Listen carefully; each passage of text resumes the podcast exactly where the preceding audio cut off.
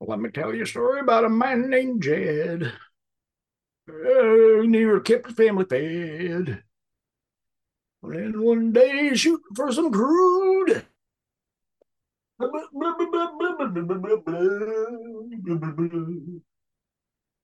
gonna tell you a story about a big hairy dude who lived in the woods searching for his food.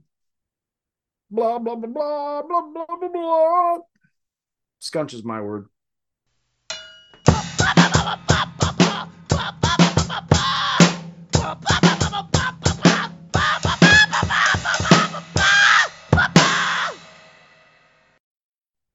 Uh, welcome to Scattering Podcast, episode 150. Woo! Yeah, we're uh, 75% of the way to 200. yes, that's how it works out, I believe. Uh-huh. Oh, anyways, how you been? How- What's going on? Hurt my back. Please tell me there's a good story, not just like sneezing or something. I don't. I have no idea. I woke up Thursday morning, and I could barely get out of bed, and I had to, I went and had to sit in my car, sit on those chairs, to get any sort of like comfort, you know, backrest, whatnot. sat there for a couple hours. Felt better during the In day. car? Yeah, it felt better during the day. I went and played guitar, and then I, I did a bunch of work in, in storage, so I'm sure that exacerbated everything. And then I woke up Friday, and I, fuck, it was so painful. I could barely move, dude. I'm not, I'm not used to lower back pain. I don't get that, you know. It sucks. Yeah, back pain's pretty brutal, can be really debilitating. No, yeah, I know. My neck is usually hurting, and my shoulder, as you know, I've had problems with. So I kind of live with that. I'm used to it, I guess. But lower back pain, and it, affects literally everything you do. Yeah, tell me about it. Yeah, I, I have that sometimes. It's been to the point where it's been so bad sometimes where it like starts affecting your leg, you know? No, yeah, yeah, and and and and when I feel like I'm loosening up a bit, and maybe it's feeling a little better.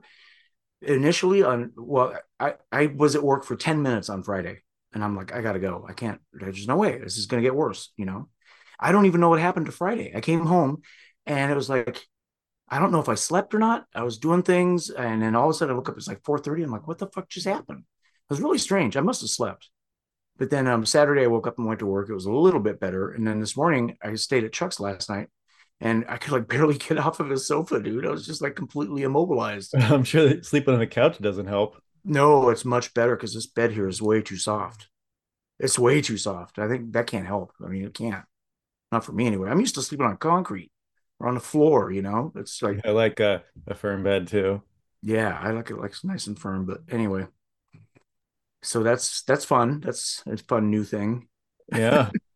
well, my oldest was up in uh Big Bear this last week and got snowed in for a week. So that was a little interesting. You did, or did he, or just him? No, he did. He was uh, with his girlfriend and her family. They were supposed to be coming down, and then they had an issue with their car that they were in and couldn't get a tow truck up because there was so much snow. Oh boy. So they were stuck stuck there. Wow. Uh, yeah, I thought you were up there with him. I guess not. And I went to a different mountain. Actually, I went up to Mammoth. Was that fun? yesterday, in fact. Yeah, it sounds like fun. It was, man. There was so much snow, dude. There was like, I mean, there were 20 feet of snow just Oh wow. piled up. You would see it like drifted up against the house, almost up to the roof, you know? Crazy. That's there was crazy. so much snow that they that they couldn't even groom a lot of the stuff. They they couldn't run some of the lifts because they were buried in the snow. Mhm. Pretty What, crazy. what, do you, what do you do? Snowboard, right? Yeah, I snowboard. Yeah, we got up there. We we delayed our departure, and instead of doing a half day the first day, we just left later and then got up there. And then we got uh, a couple really really good days with sun, blue skies. It was awesome. And then we got another another day in, and then took off because the storm was coming in and wanted needed to get back. But had a very interesting experience there on the mountain. Actually, that that was pretty cool Yeah, yeah. it was hauling ass. That's what I like to do is is go quick. So I was going down the mountain, then out of the trees from the side pops this coyote. Oh, And he looks at me and he's like running, you know, and he looks at me and he kind of was gonna cross paths with me, but then kind of straightened out because I was going. And he was just Yeah. running for I don't know how long it was, man. I mean, it seemed like a long time, but it was probably 20, 30 seconds. We were he was just like running. We were keep I was keeping up, you know, we were pacing each other. And he just run in and then like kind of looked at me and then just kept running and and then finally he just broke off and darted in front of me. But it was awesome because he was cruising down the run with me. He was hauling ass. He was, he was probably surprised that he couldn't get away at first, you know? Like, what is this guy doing? Probably trying to signal his friends down the bottom of the mountain to ambush your ass. Maybe. Looking for food. No, I'm kidding. Yeah, that's pretty cool though. Yes, that was pretty cool. Right on. Pretty Sounds nice. cool. Yeah. Yeah. We did that for a few days and back to it tomorrow. Cool.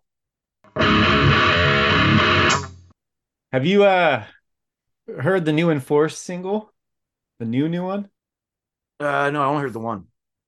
They just released a second one know, a week or so ago called Hanged by My Hand. Oh, oh, I think I saw that. I saw that yesterday on Spotify. Yeah. I didn't listen. Yeah. I am not 100% sure, but I think this is one of the new tracks they played when we saw them last time. Yeah. And it was awesome. it's a good, good, bouncy thrash track, dude. I mean, it's enforced. You know, those two those two new songs they played live were fucking great. Dude. Yeah, I think this is one of those. I think that's cool. I like the last one too. Yeah. So I can't wait to see what the rest of the new um, stuff is. This is, I'm sure it's going to be great. Sounds like it. From what he said, well, remember he said if you like the last one, you're gonna fucking love this one. You cut off all the fats, you know. So everything I've heard sounds like enforced, but but shorter, which is better. Yeah, I really like this one quite a bit. This this new single. I can't wait to see what they're gonna what the rest of it sounds like. But that means another tour, probably. They're like those guys are, seem to be touring monsters. Yeah, I don't know how he even talks about having a day job. It's like, how can you have time for a day job? I don't get it.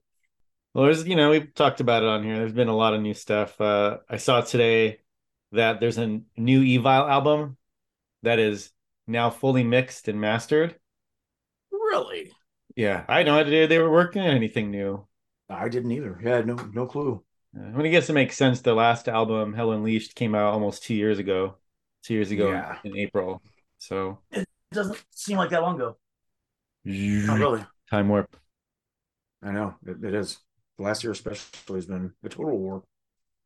Ah, what? Why? What's up with that? Just in general, you're getting yeah, older. Time time goes faster. It's true, dude. It's true. It's speeding up for you too, isn't it? It is. Oh yeah. I mean, that's been for a while, but I think that's that seems natural. If you're five, dude, a year represents twenty percent of your life. You may not even remember that far back if you're young enough. Think about from ninth grade to twelfth grade, how long that seemed. You know what I mean? Yeah. And you would change quite a bit in that time. And that's four years. So how old are you when you get out of, high school? Let's say 18, 17, yeah. 18, say 18. So yeah. four years, I mean, again, it's almost, it's, what, think how think how young someone in ninth grade looked or seemed to you, you know, when yeah. you're in 12th, when you're in 12th grade. And now like 20% of your life is in high school by that time. Yeah. Four years is nothing now though. So who cares? Yeah. So I think it has to do with how you perceive it it's all relative. Yeah, yeah exactly. So uh let's get into this album, shall we? All right. We are going to review the brand new um the brand new album by Death Doom band from Britain. And they are called Grief Symposium. The album is In the Absence of Light. And uh, when did it come out? January 27th, 2023, seven tracks, 54 minutes, 14 seconds. Yeah. And you picked this one. I mean, I've heard of these guys before. I'd never heard their music. I'd never heard of them. Yeah, I heard. I had heard. Them. It's a mixture of a couple of different bands, right? Yeah, yeah, a couple doom bands, I guess. Doom, doom band, and a death metal band that I'd never heard of.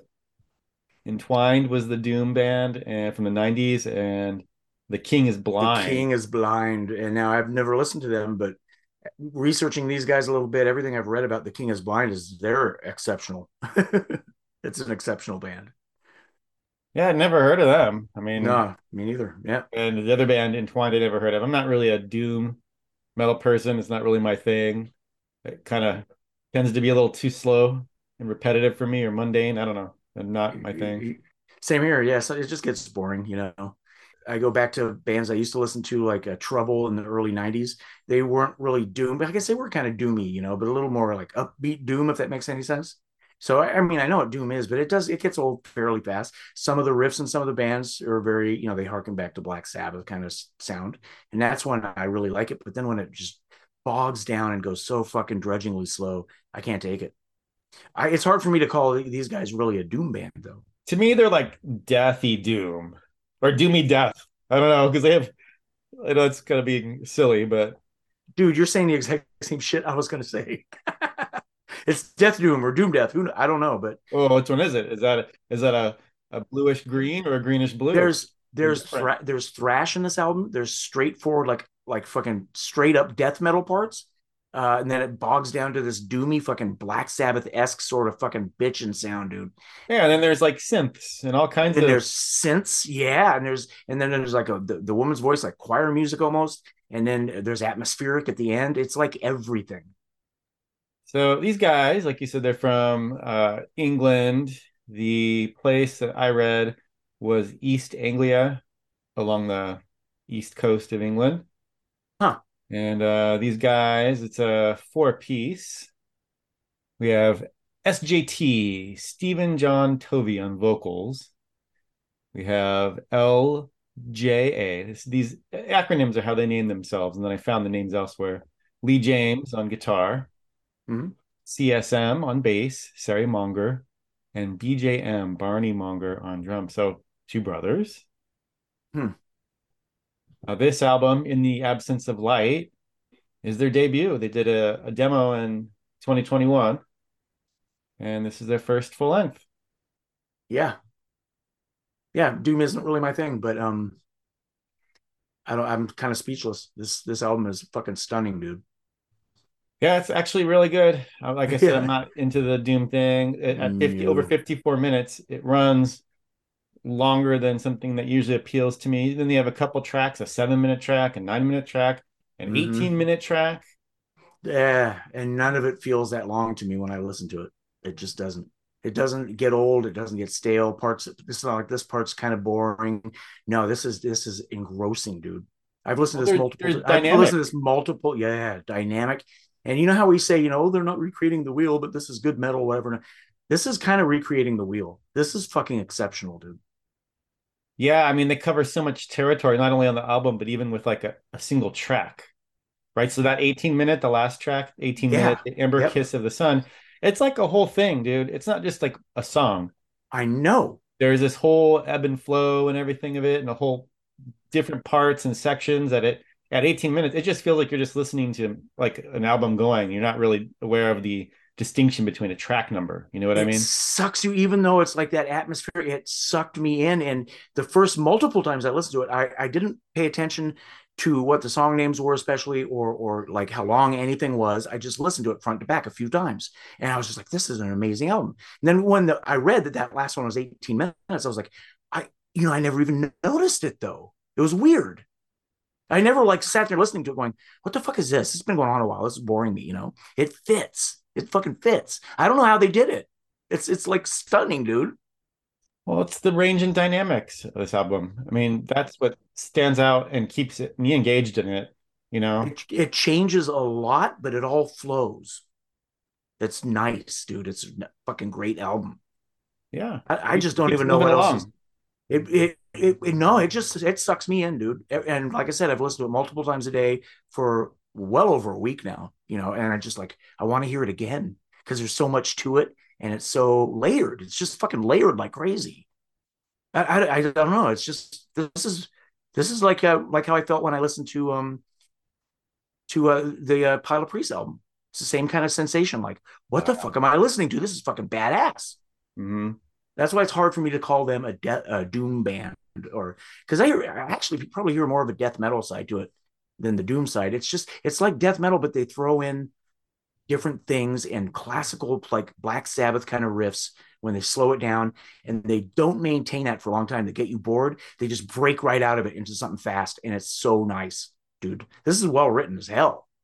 Yeah, I concur. Yeah, it's uh there's not really a throwaway on this album at all.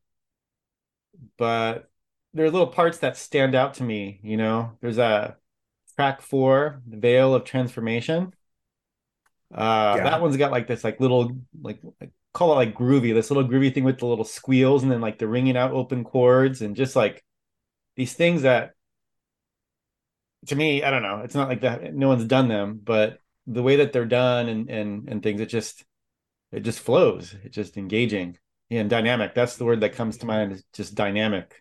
Yeah, it's engaging. That's that's exactly it. It it suck it sucks me in.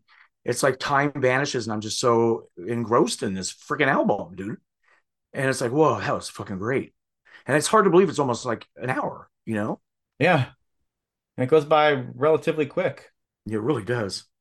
Yeah, and that well, the amber kiss of the sun, no that is uh, that it's unusual, but then that is even layered. You know, there's like the spoken word. There's there's a guy talking about the transit of Venus. You know, just little things in it that, that make you kind of go, "Whoa, that was really cool." Or I start doing other things, and it's just like it's just gone. It's like, "Whoa, album's over already."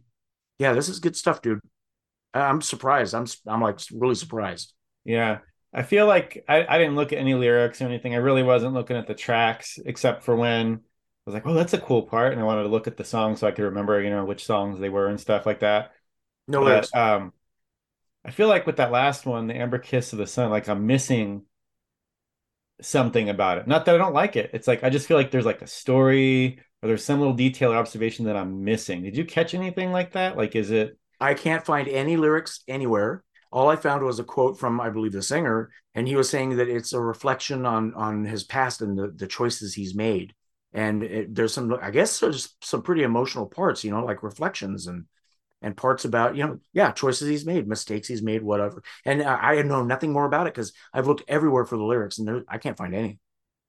Yeah you can't even really find like if you go to the encyclopedia metallum or whatever. Yeah metal archives they're in there but they don't even really have like the guys names. They don't have there's no lyrics in there. anything about them. Yeah that's what i mean. There's really nothing. Bizarre yeah. It's really strange. Yeah well i really like this. This was a good find.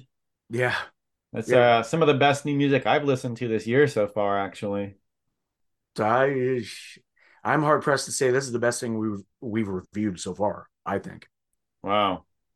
I mean, there's a lot of great albums that are already coming out, but last year, and we've reviewed some great stuff. But this is this is like captivated me, kind of. That's unusual for me, you know. Yeah, when we got a short attention span. it's true. Yeah, no, I mean it's yeah, I, to me that's what it is. It's just dynamic enough. If I had to summarize it, it's it's it's got all those aspects we talk about, but it, what stands out is just dynamic enough that it just in, keeps me engaged. That's the it. only word the only word I can come up with is stunning. This is fucking stunning, dude. It's fucking awesome. um, my personal favorite though is the third track in the shadow of the sleeping monarch. That song yeah. just is so fucking. I mean, I know it's nine minutes or whatever, but it is just so fucking good, dude. It's like it's multiple songs in one. It flows nicely. There's some bitchin' riffs in that song. There's one in particular where there's just all of a sudden the guitars and bass, everyone comes together in a certain way in this bitchin' tempo it's just like it just sucks me in like oh fuck that's so rad. And then that the you know and then that soft ending where it kind of fades out dude. It's like wow that was really well done. Yeah. I'm giving this a nine and a half. What about you? I'm giving it a 9.2 yeah. it's it's awesome. I mean i can't say yeah i think a little time more time would tell me you know if if it needs to be adjusted or whatever. Um or if it's better than we've listened to anything else in the podcast. I mean yeah, this is for you to say like, oh, this had the same the same experience as when you first listened to Pile of Priest. I mean, that says a lot because I was I was wowed as well when I heard it. You know, so that's really saying something here. Given a nine point five. This one's got a little extra kick though because when I first put it on, um, there's like a minute or so where it's just kind of okay, what what's coming? Come on, you know. It's like, and I was like, it's going to be the same old, same old. Yeah, yeah. The, that intro, I looked to see yeah. how long the track was. If it was going to be a minute, I was just going to skip it. I knew you would, but yeah, I was just kind of initially, I'm just kind of, this is kind of okay. What's happening, right? And then all of a sudden, this slow droning part comes in, and then that goes on for a couple minutes to the point where I'm kind of like, oh, okay, what, what's happening? And then it just fucking kicks into gear, dude and it just picks up big time. And I'm like, okay, that's killer, right? But it just gets better and better in increments, dude. The whole album, it's trippy. Yeah, I agree. I don't, I don't have anything else to say about it. it's very good. If you yeah. like, if you like heavy music or you sort of get bored of heavy music sometimes because you feel it's repetitive, but you like certain aspects of it.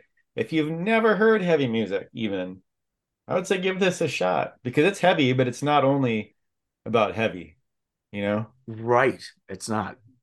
And here's the thing too. The vocals aren't typically my style, but I can't I can't picture hearing this any other way than the way this guy is singing this. Well, once again, we were talking about the debut album from Grief Symposium called In the Absence of Light, released January 22nd, 27th, I'm sorry, January 27th, 2023. Seven tracks, 54 minutes, 14 seconds. Ian gave it a 9.5 and Dan gave it a 9.2. Good stuff. Now let's talk about your family. Oh, I mean, big hairy creatures. No kidding. Yeah, well, like I was, I was telling that story earlier about the coyote I saw when I was riding down the mountain. I don't even know what I would have done if I saw one of these guys. Oh, yeah, no, I don't know. Apparently, they smell terrible too. uh, let's talk about some Bigfoot coming up next. All right, so cryptids are animals that are studied by people who consider themselves cryptozoologists. They are organisms that may exist somewhere in the wild but are not officially recognized by science. They're not their own species. Maybe there's not enough evidence, those types of things. Mm-hmm. We've talked about different ones. You know, you have Mothman, we have Chupacabra, Loch Ness Monster, all these different things. But um, what we're talking about today is also a crypt- cryptid. These guys seem like they kind of uh, a little bit of a history with humanity, huh? Yeah, a little bit. What you got? Well, first we should probably talk about what Bigfoot is. I mean, I think people kind of have an idea, but that there could be some confusion. I remember being a kid and there was a point where I was trying to figure out like, well, what's the difference between like the abominable snowman and Yeti and Bigfoot? Uh, abominable snowman and Yeti are the same thing. Yes, yes, but that's I guess what it was. And I remember I don't know how old I was, ten, you know, nine, whatever it was, just realizing that they were they were different, and I just remember trying to figure out what the differences were. Mm-hmm. Now, Bigfoot, I guess he you know he could live in snow. Probably that's, that's a Yeti. They're all kind of the same. They're all kind of the same thing. It's the same concept: a big, a big, hairy, kind of elusive, um, sometimes aggressive thing, you know, it's six to like nine feet tall sometimes. Fucking huge, dude. And they apparently smell foul and they pop up out of nowhere and they scare the shit out of everyone. And uh, they do a lot of wood knocking and howling and and you know it's hard to dismiss so many people who say that they've encountered something they just can't fucking put their they can't wrap their brains around. Yeah, well, I think I think a lot of people, you know, when they when they hear Bigfoot, hear the word Bigfoot, they do envision the shaggy, almost like gorilla looking guy that is shown in the Patterson Gimlin film. Okay. Uh, yeah. That's which to me, I think that's like the prototypical image. That's the that's the standard. That's like the bar that was set, and um, I don't know that it, I don't know that there's been anything more uh conclusive or evidential than that particular film myself. Um, but there's some newer stuff, some newer footage that I was watching.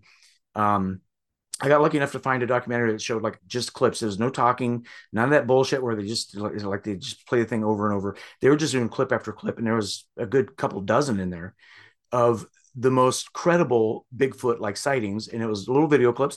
And some of them are like, okay, some of these are obviously hoaxes, people with their friends just having fun, trying to fool people. I mean, they have to be but some of them are pretty convincing, dude. It's like, what exactly was that? And and like the, the sound of the people talking, it, it doesn't really sound like they're acting. You know what I mean? And so you can't just like throw away everybody as being a dick and making a hoax. You know, I don't think that's the case. So a lot of these people, I think, saw something that really scared the shit out of them. Well, there's something probably to it, right? Now, I mean, you across Asia, you know, the, the Americas, there there have been all kinds of large hairy people right that have been appeared in in legend and folklore across these different cultures mm-hmm. um Bigfoot slash Sasquatch, kind of the same. They're the same thing. That's, well, I guess, what it would be home to North America, right? That's that's kind of where they're seen, the Pacific Northwest and that type of thing. All the way all the way over to Ohio, sometimes Pennsylvania, they've been seen. So it goes, Really? fair, yeah, fairly far east. And in the south, in the southeast, they're called swamp apes or skunk apes. Hmm. And they think because one thing I read is that people that you know study these sightings or and researchers, if you will, that they kind of some of them consider that the Bigfoot and the Yetis are like the same species. I think they are the same uh, to, each other in as much as we are the same to them. You know what I mean? We're Mhm. bipedal creatures who have some sort of like reasoning capabilities, right? I don't know how much they can reflect on their lives or look in a mirror and realize it's them. I'm sure they do. I don't know. I have no idea. But that's probably the only real similarity. And the fact that they are bigger and hairier, they probably have the same lineage, you know, just like we do to chimpanzees, I would think. So you think you think that they're just in, there'd be like another species. They're they're not just Look, like humans look different. Humans from you know uh, Central America look different than humans from Africa or from look, look, look, look. There's so much evidence that, that that Bigfoot actually exists, and the fact is, humans are discovering new species of animals and insects every fucking day. yeah yeah so sure. who, who's to say? I mean, here, let, let me read this real quick here. Much like the UFO phenomenon, the question of whether Bigfoot exists has been very contentious for quite some time. Those will say that, much like UFOs, there is just no evidence that Bigfoot exists, while conveniently turning their heads away from the evidence itself. And much like UFOs, there have been hoaxes. People who actively discredit those with valid evidence and credible people who have seen something they truly cannot explain that frightened them to their core. Debunkers aren't skeptics. Skeptics are reasonable people who have to look at anything with a rational and logical eye, hopefully while weighing whatever evidence is before them objectively. Debunkers are basically fearful and closed minded, and are the ones, while claiming to be logical and reasonable, who are actually of the illogical and unreasonable mindset. Mainstream science generally falls into the debunker category, which is a shame. People get stuck in their own mindset and can be unwavering in their inability to see things differently. As the old saying goes, science advances one funeral at a time. Researching anything objectively starts with a blank slate. Trying to free yourself of any sort of preconceived notions or opinions, one way or the other, that are presented to you by others is hard to do. Being human, everyone generally thinks that their, their opinion is correct and that the way they see things is the way things actually are. Those who see things as you do are rational, and those who see things in a different light are irrational, no matter what side of the fence you are on any subject or controversy. Now, the Gimlin Patterson film, taken in the late 60s, is an example of debunkers blowing it off as just some guy in a gorilla suit. But objective analysis of the film over the decades since has shown that it is impossible for it to be some guy in a gorilla suit. Now, how can I say this? Because I've done my own bit of modest research into the subject, read quite a few books on the Patterson Gimlin film, absorbed dozens upon dozens of documentaries about Bigfoot in general. And as with UFOs, researching anything requires that you look at both sides of an argument as objectively as humanly possible. And when one side seems more logical than the other, you go with that, no matter how fantastic or unbelievable it may seem.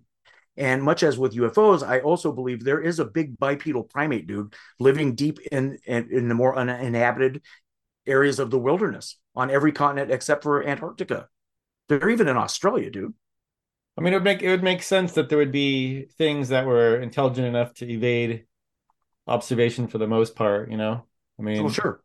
there's there are people that suggest that they found burial sites and heard language and different things. You know, as they're walking through the forest and it's nighttime and they're hearing these beings around them making these sounds and stuff like that. Yeah. If a you know a, a chimp didn't want to be seen by us in the in the jungle, it's not going to be seen by us in the jungle, right? I mean, it doesn't matter Yeah. how much I want to. Have you looked into that Patterson Gimlin film at all, or have you really like watched people pulling that thing apart? And and a couple times there were a couple different shows where my eyes were open, man, about uh, one thing in particular that I'll get to in a second. But you know about, and I never noticed this before. One of the researchers said, "Why would he put breasts on that? Why would he put breast and a, an injury on the leg on this gorilla suit? And how did he do that? You know, and it's just not." For the time, even now, to a lot to a large extent, that's not even really technically possible. to make a film like that. It's just not. Well, I wouldn't as far as, that far, but no. Now so, listen, to, it, no, listen. No, in my knowledge of the film from the late '60s uh, is concerned, it has been shown that there is a muscle structure underneath the thick coat. Hold on, dude. Real quick, I'm not arguing that. I just, maybe not everyone knows what the Patterson Gimlin film is because we're, ah. we're, talking about it, but maybe they don't know what it is. But they may have seen it, the screenshot, or at least right because it's pretty at iconic. least, at least it's everywhere. So what is it? What is what's the brief overview of that? Because I don't I don't want to debate. Okay. I'm not arguing about what you're saying. I want to hear that, but Patterson, Patterson, Patterson, and his friend, uh, this guy Gimlin, went out. Now Gimlin, I believe, is still alive. He may have just died, but he still to this day is like, no, that was we actually saw that. We actually filmed that. But they went out. This is in um, Northern California. They, they went out to um, what is the creek called? Bluff Creek or something. But they went out there to film to actually film. He he had a camera. And he went out there to film Bigfoot. He wanted to make a film about Bigfoot, mm-hmm. and just by chance catches Bigfoot. And so just the fact that he says that makes it sound like, yeah, right. You're going out there to film Bigfoot and you just happen to catch him. Uh-huh, sure, right. But dude, I think that I think that's really a creature. I don't think that's some dude in a suit, man. Yeah, I mean, this was this was like kind of a claim to admittedly like a claim to fame for them. Right. Right. And they held on to the the statement that what they saw was real. Now this it's hard to say, right? Because it's, it's it had been difficult for them to go back and see exactly where. I guess that was a criticism, right? That people couldn't figure out where this happened. It was in it was like in a in a partially dried up creek bed though, man. Water flows through there, things change, logs get washed away, the scenery changes. They think they know where it's at, but they can't like based on the pictures and the film and everything, they can't like put put it side by side. It's it's in the forest, man things change. It doesn't always look the same. So they can't really like pinpoint it, but they think they know basically where it was at. So this piece of film, it's uh runs for just under a minute, 59 and a half seconds. Uh-huh. And uh so as you're watching it with frames per second played and all that stuff, it lasts for 53 seconds. Mm-hmm. Uh, they filmed them in October 20th, 1967. Though um people suggest that maybe that was not recorded then. But so the, the idea is they were going to look for for Bigfoot. They were walking around making an. He was going to make like a, a, documentary. He was he, his whole goal was to make a documentary about Bigfoot, and they're out there on their horses, and all of a sudden that that thing shows up. And um, Gimlin to this day said they were just, and there is film actually. If you watch the whole thing, he gets off the horse and you can see the thing like going to the ground, and he he like gets gets his bearings and you can see him running and then it kind of cuts off. And they even um they even did casts um of the of the footprints. So there was that as well. Yeah the footprints are something that people have found and run casts of them. I've seen i think i've seen a cast of the the patterson gimlin one.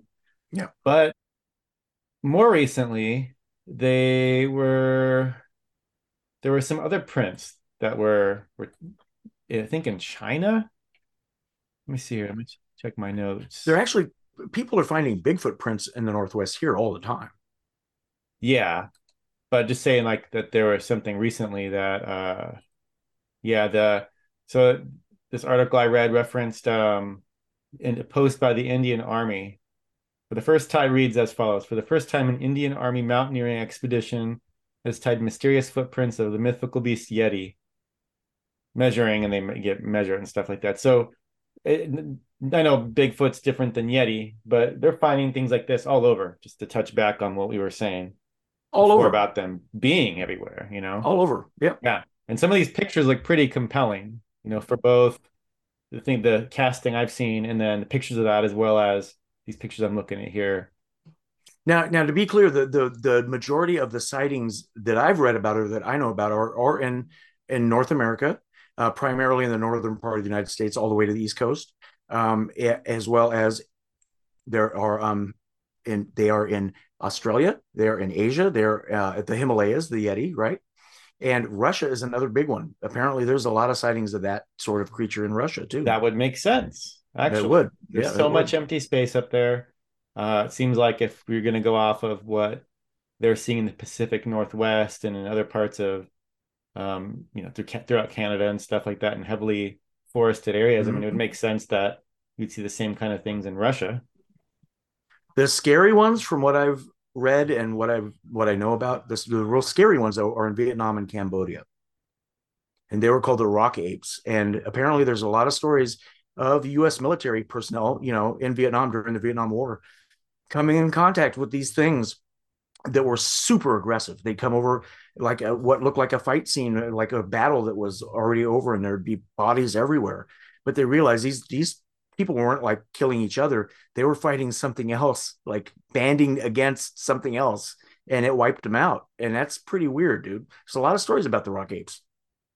Yeah, that would be you're and you're in their their environment. I mean, that would be the what's so disconcerting about it. I think. Yeah, yeah, those are those. They seem to be the more aggressive of them all. Um, the North American ones seem to be more shy and elusive, and and they retreat and they'll they just want to get the hell away from man. But there have been some stories where they are they stalk you and they're kind of aggressive. It's kind of scary. Yeah, I've heard stories of that as well, where people have uh, been walking in you know in dense forest or even at night they're camping and they start making vocalizations and they're all around them and stuff. I could see that being extremely scary. Yeah, I'd probably shit myself. Now there was you you've heard the story of that guy, the guy who said was out in the wilderness for many days. This is in the 1920s, I think. What's widely considered to be like the first Bigfoot encounter where he was abducted. He was like he felt himself waking up in his in his backpack or in his sleeping bag, but he was being key. He felt it was like going up and down, like thump, thump, thump. And he realized that something had snatched him and was walking away with him and he said it took like so long to get to where they were going and he ended up living with a bigfoot family for days living with the bigfoot family hanging by his feet yep, yep. he, well he didn't come out with his fantastic story till i think the 50s is when he like told it to a, a reporter and uh, well how did you get away and he said what it was was the coffee grinds he had coffee grinds with him and he presented it to like the male and the male like went to eat it or, or ate. No, it was snuff. It was snuff, is what it was. And he thought it was coffee grinds because because he had been sharing his coffee with them or something like that. But on the day he escaped, he gave him snuff instead of coffee grinds. And he like went to sniff it and started eating it and stuff. And the, the thing freaked out and then he grabbed his shit and ran like hell. That's how he got away. That sounds like a horrible escape story. I mean, the thing's gonna get him. Things you never heard that? You never heard that story before? I vaguely remember hearing something about it. I don't know if you told me because when you said, "Oh, you," I remember hearing how he was got picked up and was carried along or something. Like he's a little child that's asleep. yeah, they just straight abducted him. I think he was with the family for three or four days or something like that. It's crazy. It's a crazy story. What does he report? What does he say? What did he do? He fucking escapes. yeah, but what did he do? I mean, he's, he's there for three or four days. Did they have him tied up? Were they what are they doing? No, they didn't have tied up, but he was so deep into the forest that there was nothing he could really do about it. And he just they observed each other, and it was apparently kind of a very smelly and frightening experience. He was there for days. I think it was in 1920, 26 or 24 or something like that. It's trippy. Huh. Okay, let me let me continue here. Um, now, the Patterson Gimlin film, though, I got to go back to this because it has been shown that there is muscle structure underneath the thick coat of the fur on the creature. The arms are far too long for a guy in a gorilla suit. The gait in which a creature walks would be too difficult for a human wearing a gorilla suit. There also appear to be breasts and an injury on one of the thighs that you can clearly see. Now I've seen that too, and it's weird because they go back and forth, back and forth, and you see this thing bulging out of the, out of the thigh. Uh, the muscle bulging in and out as the creature walks is it's it, it is unreasonable to think that Patterson would have even considered adding such incredible detail notwithstanding the fact that it was technically impossible in the late 60s for such incredible special effects when the costume designer for the planet of the apes says that even if he even he could not pull off such a feat with a large budget in a hollywood setting that has to be taken seriously. When one considers so it's not fact, some like little like fuzzy little fur suit draped over somebody you wouldn't see the definition of the musculature underneath all the de- uh, yeah the detail is just insane i mean it's it would suggest that it was real now, when one considers the fact that when the film was released, there was no Photoshop or CGI that Patterson could have used, nor was he skilled a skilled costume designer or trained in the art of special effects in any way, it becomes highly unlikely and improbable that Patterson pulled off such a technically impossible feat of filmmaking. I mean, seriously, dude. Now, one must consider the other lines of evidence that have been found, like you were talking about, to show that it actually exists from strands of hair caught in hair traps that were analyzed and found to be of an unknown primate to footprints that show dermal ridges. Now that would be pretty hard to fake, dude. Yeah, dermal ridges. Yeah. Yeah, and to recordings of wood knocking and howls in the deep wilderness, to dozens upon dozens of other unexplainable pieces of you know, pieces of video, film, photographs. Now, some are hoaxes, some obviously are hoaxes, but there are quite a few that are very hard to explain, really. Now, video recorded by frightened and surprised people that are very uh, that's very compelling and convincing. Some of the video from too far away is it's hard to clearly discern what it is. I mean, you look at it and you're just like, that could be yeah. a person. I mean, that's the issue with a lot of these things, right? It's like... But the thing is, when you were there yourself, now some of these people are so adamant, you know, it's like I don't care what what it looks like to you. I know that was not right, right? But and when you're there witnessing it yourself, you just know it's not usual. And no matter what anyone says to them, they know what they saw, even if they technically don't really know what they saw, right? Yes, exactly. Debunkers who try to discredit and blow off such incredible paranormal events don't seem to realize that what complete fools they appear to be to those who have witnessed the incredible for themselves. It becomes obvious to the witness that this is a person who lives in fear, only goes by what he or she already thinks he knows, and is incapable of looking at something with an open mind and an objective eye. And in fact, has clearly not done an iota of even moderate research in, into the subject. The bottom line is witnesses to these sorts of events don't care about your science or so called logic. They actually know something that the debunkers don't even want to know. To a lot of people, it is so frightening and unbelievable to them that that even actual proof would be not not even valid. They would look away and choke it up as a hallucination or illusion, maybe a bad dream, and then just like shut down their mind and go on their own merry way kind of living inside the fences they have created for themselves. Dude, there's so much evidence to this, like the UFOs. I mean, there really is. Now, where I draw the line is that the step too far it is the recent notion that Bigfoot come from UFOs. Have you heard this shit? No, but come on. I, exactly. It's like that. Just is like I've heard that a bunch recently. I watched a couple doc, so-called documentaries about that, and they just kind of like tie it together somehow and just make it even more like okay, now you're just like you're being ridiculous, right? It just seems ridiculous to me. Um, it steps over the line of credulity. Uh, the theory came from the line of reasoning that UFO encounters have correlated with Bigfoot sightings. Whether it is mere coincidence or not, I don't know. But to suggest that UFOs are bringing Bigfoot to Earth seems to be kind of silly, actually. Uh, but what if it's true, dude? What, I can't say one way or the other. But my personal feeling is that this is just talking, taking it to like a whole new level of silliness by combining two separate but equally puzzling encounters, thereby pushing away people who want to do thoughtful research into either of these subjects. I fucking hate that shit, dude. I hate that when people like hoax stuff or or you know what I mean. It just makes people go see it's all bullshit. It discredits everything because when you're everything these things and trying to be objective, it's yeah, and it pisses me off. It's like when someone is found out or caught doing something like that, I, I seethe, man, because it's like this isn't a joke. This shit's real, man, and you're making it look like a joke by being a fucking asshole. So, I mean, do you have more about this? I mean, because I, I don't know. I know that there was like Joe Rogan did that whole Hunt for Bigfoot show, oh. and oh. he pretty much is like, yeah. And I saw some of the stuff the people he was talking to that they seem all pretty much like bullshit. You know what I mean? You know, dude, the bottom line is there was a time when black holes were deemed ridiculous or ludicrous, but now we know they're real, right?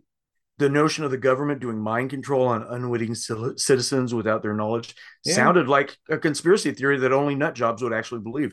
Uh, and then it was proven to be true, wasn't it? The government doing research on weather control is a fantasy. It's only believed by conspiracy theory nuts. But that is also known to be fact now, dude. Now, believing the unbelievable isn't always wise, but sometimes it can open your eyes to the truth, dude. Well, here's the thing: is think large, large hairy primates exist, right? And like you said, we're discovering new things all the time. It would be pretty significant to find such a large organism because many of the organisms we're finding are insects and fungi and all these different things, right? Not so big, but I mean, I don't think this is this doesn't have the implications of the whole alien thing. I mean, that's that would be completely different, right? But do you think that and, and some people would want to release these hoaxes because they want the credit and the attention? Do you think that there's a cover up? Oh no, I, what by the people who are hoaxing? No, just in general. It sounded almost like you were saying that there was a cover up about the existence of Bigfoot or something.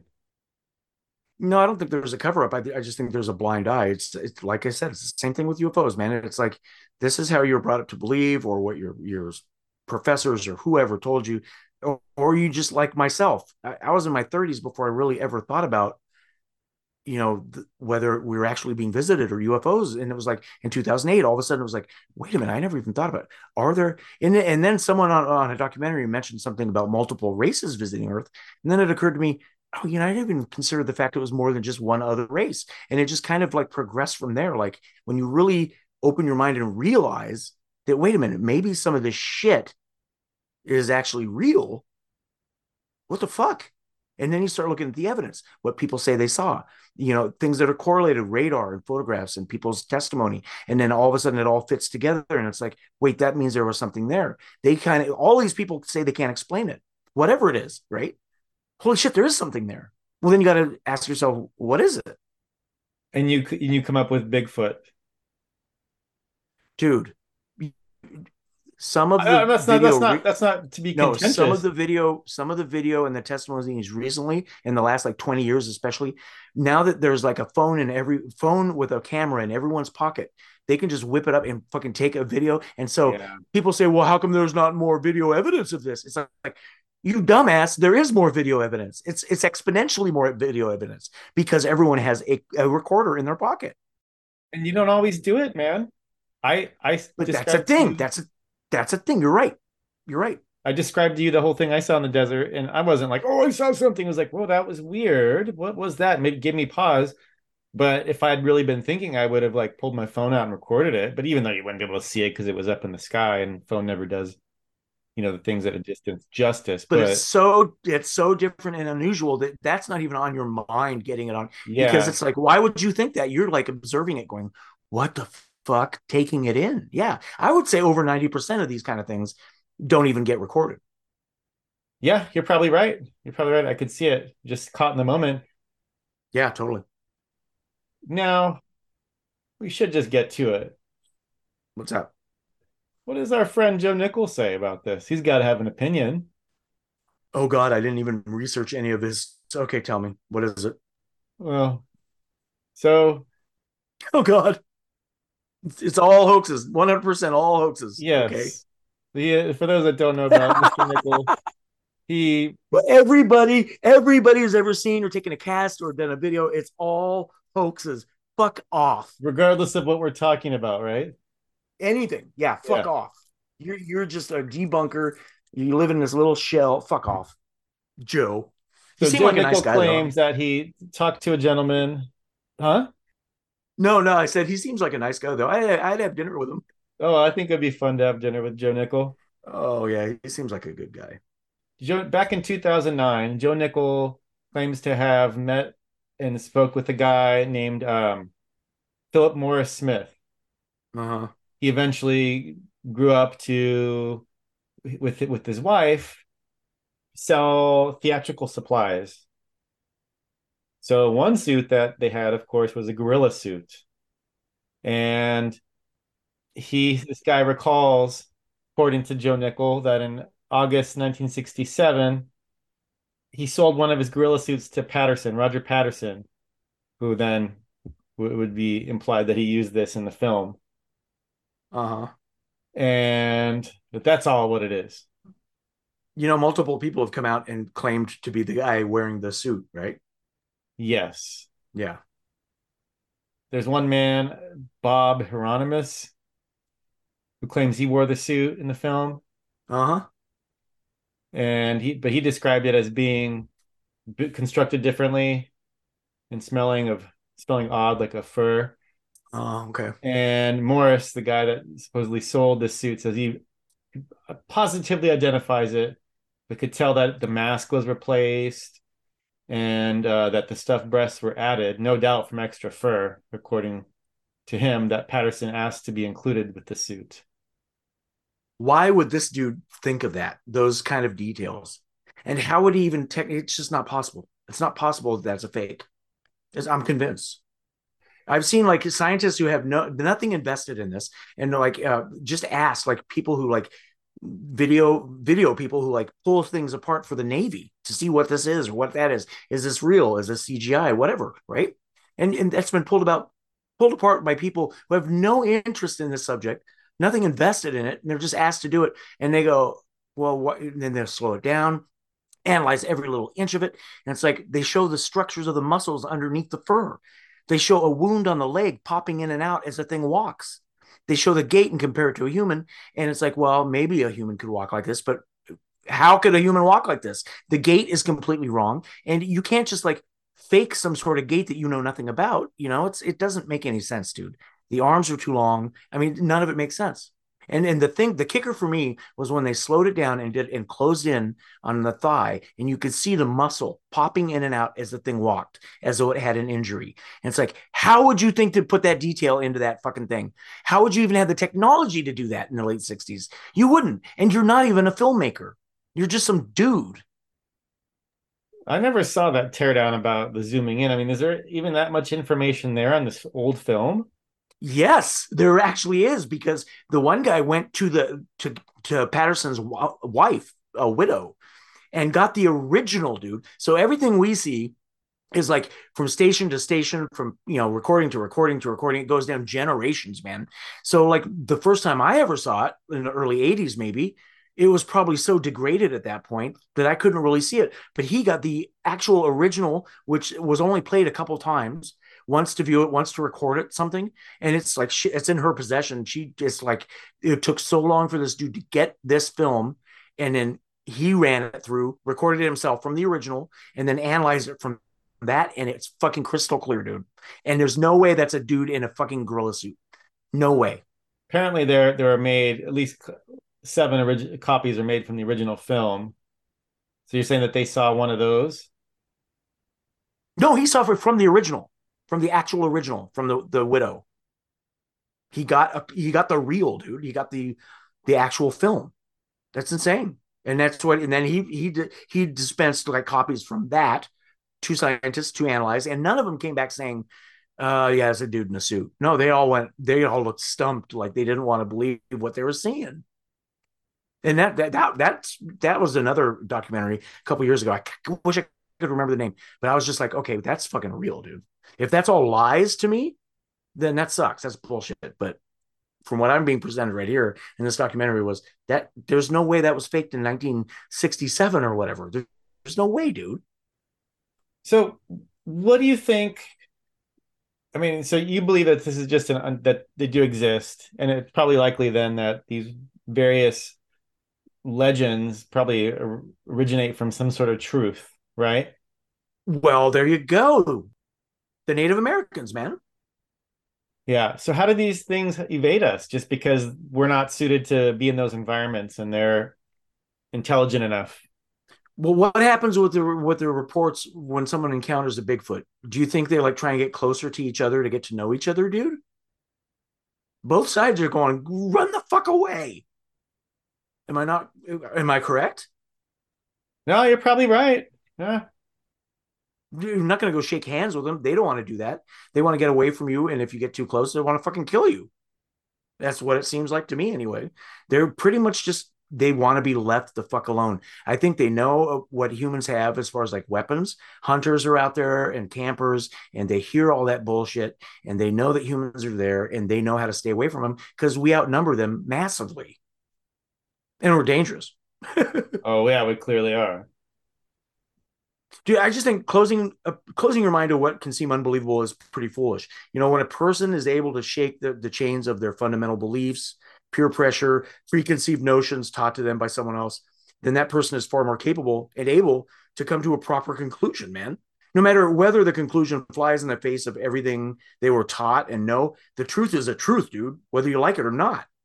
So, no matter what the subject is, when the evidence becomes so overwhelming that it points you in one direction, then that is the most logical answer to whatever question is being asked. No matter how unbelievable or fantastic or insane something appears to be or, or sounds, humans are discovering new species every fucking day, dude.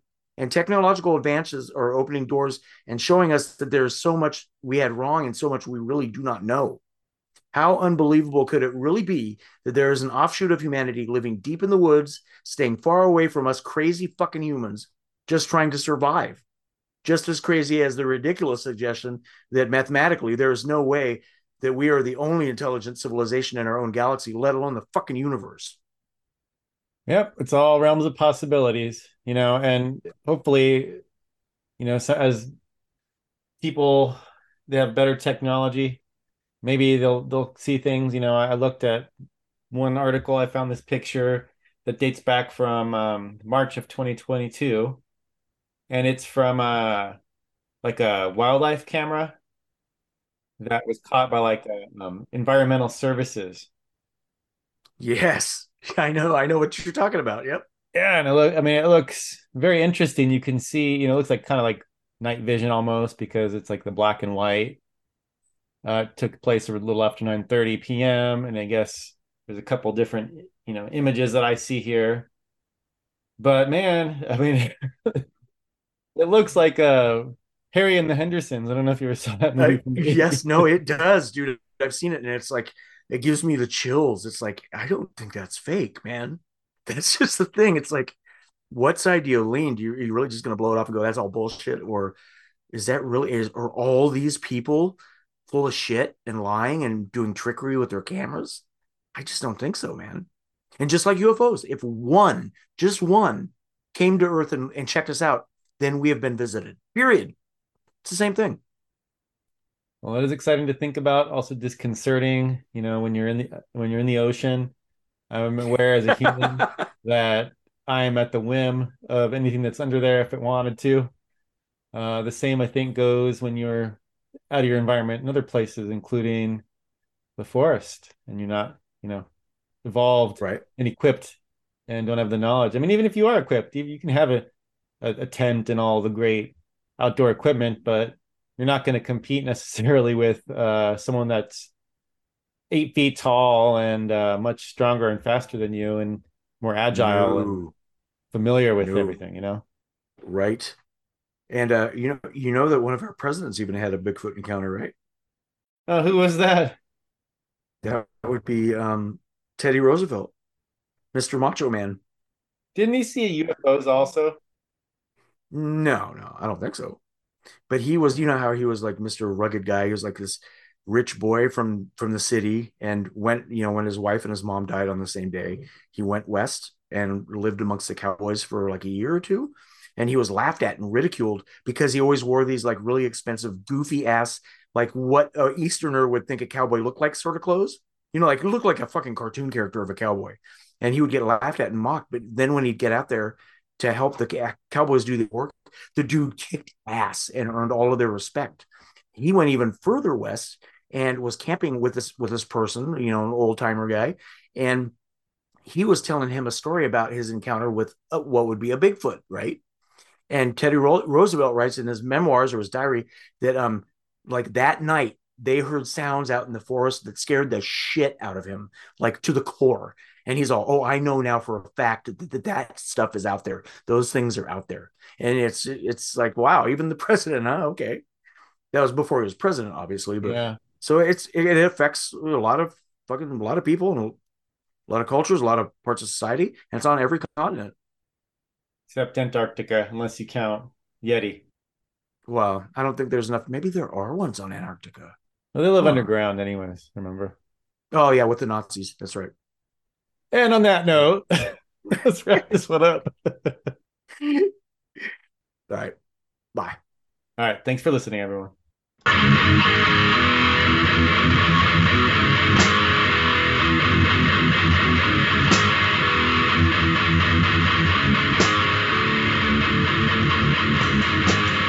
Música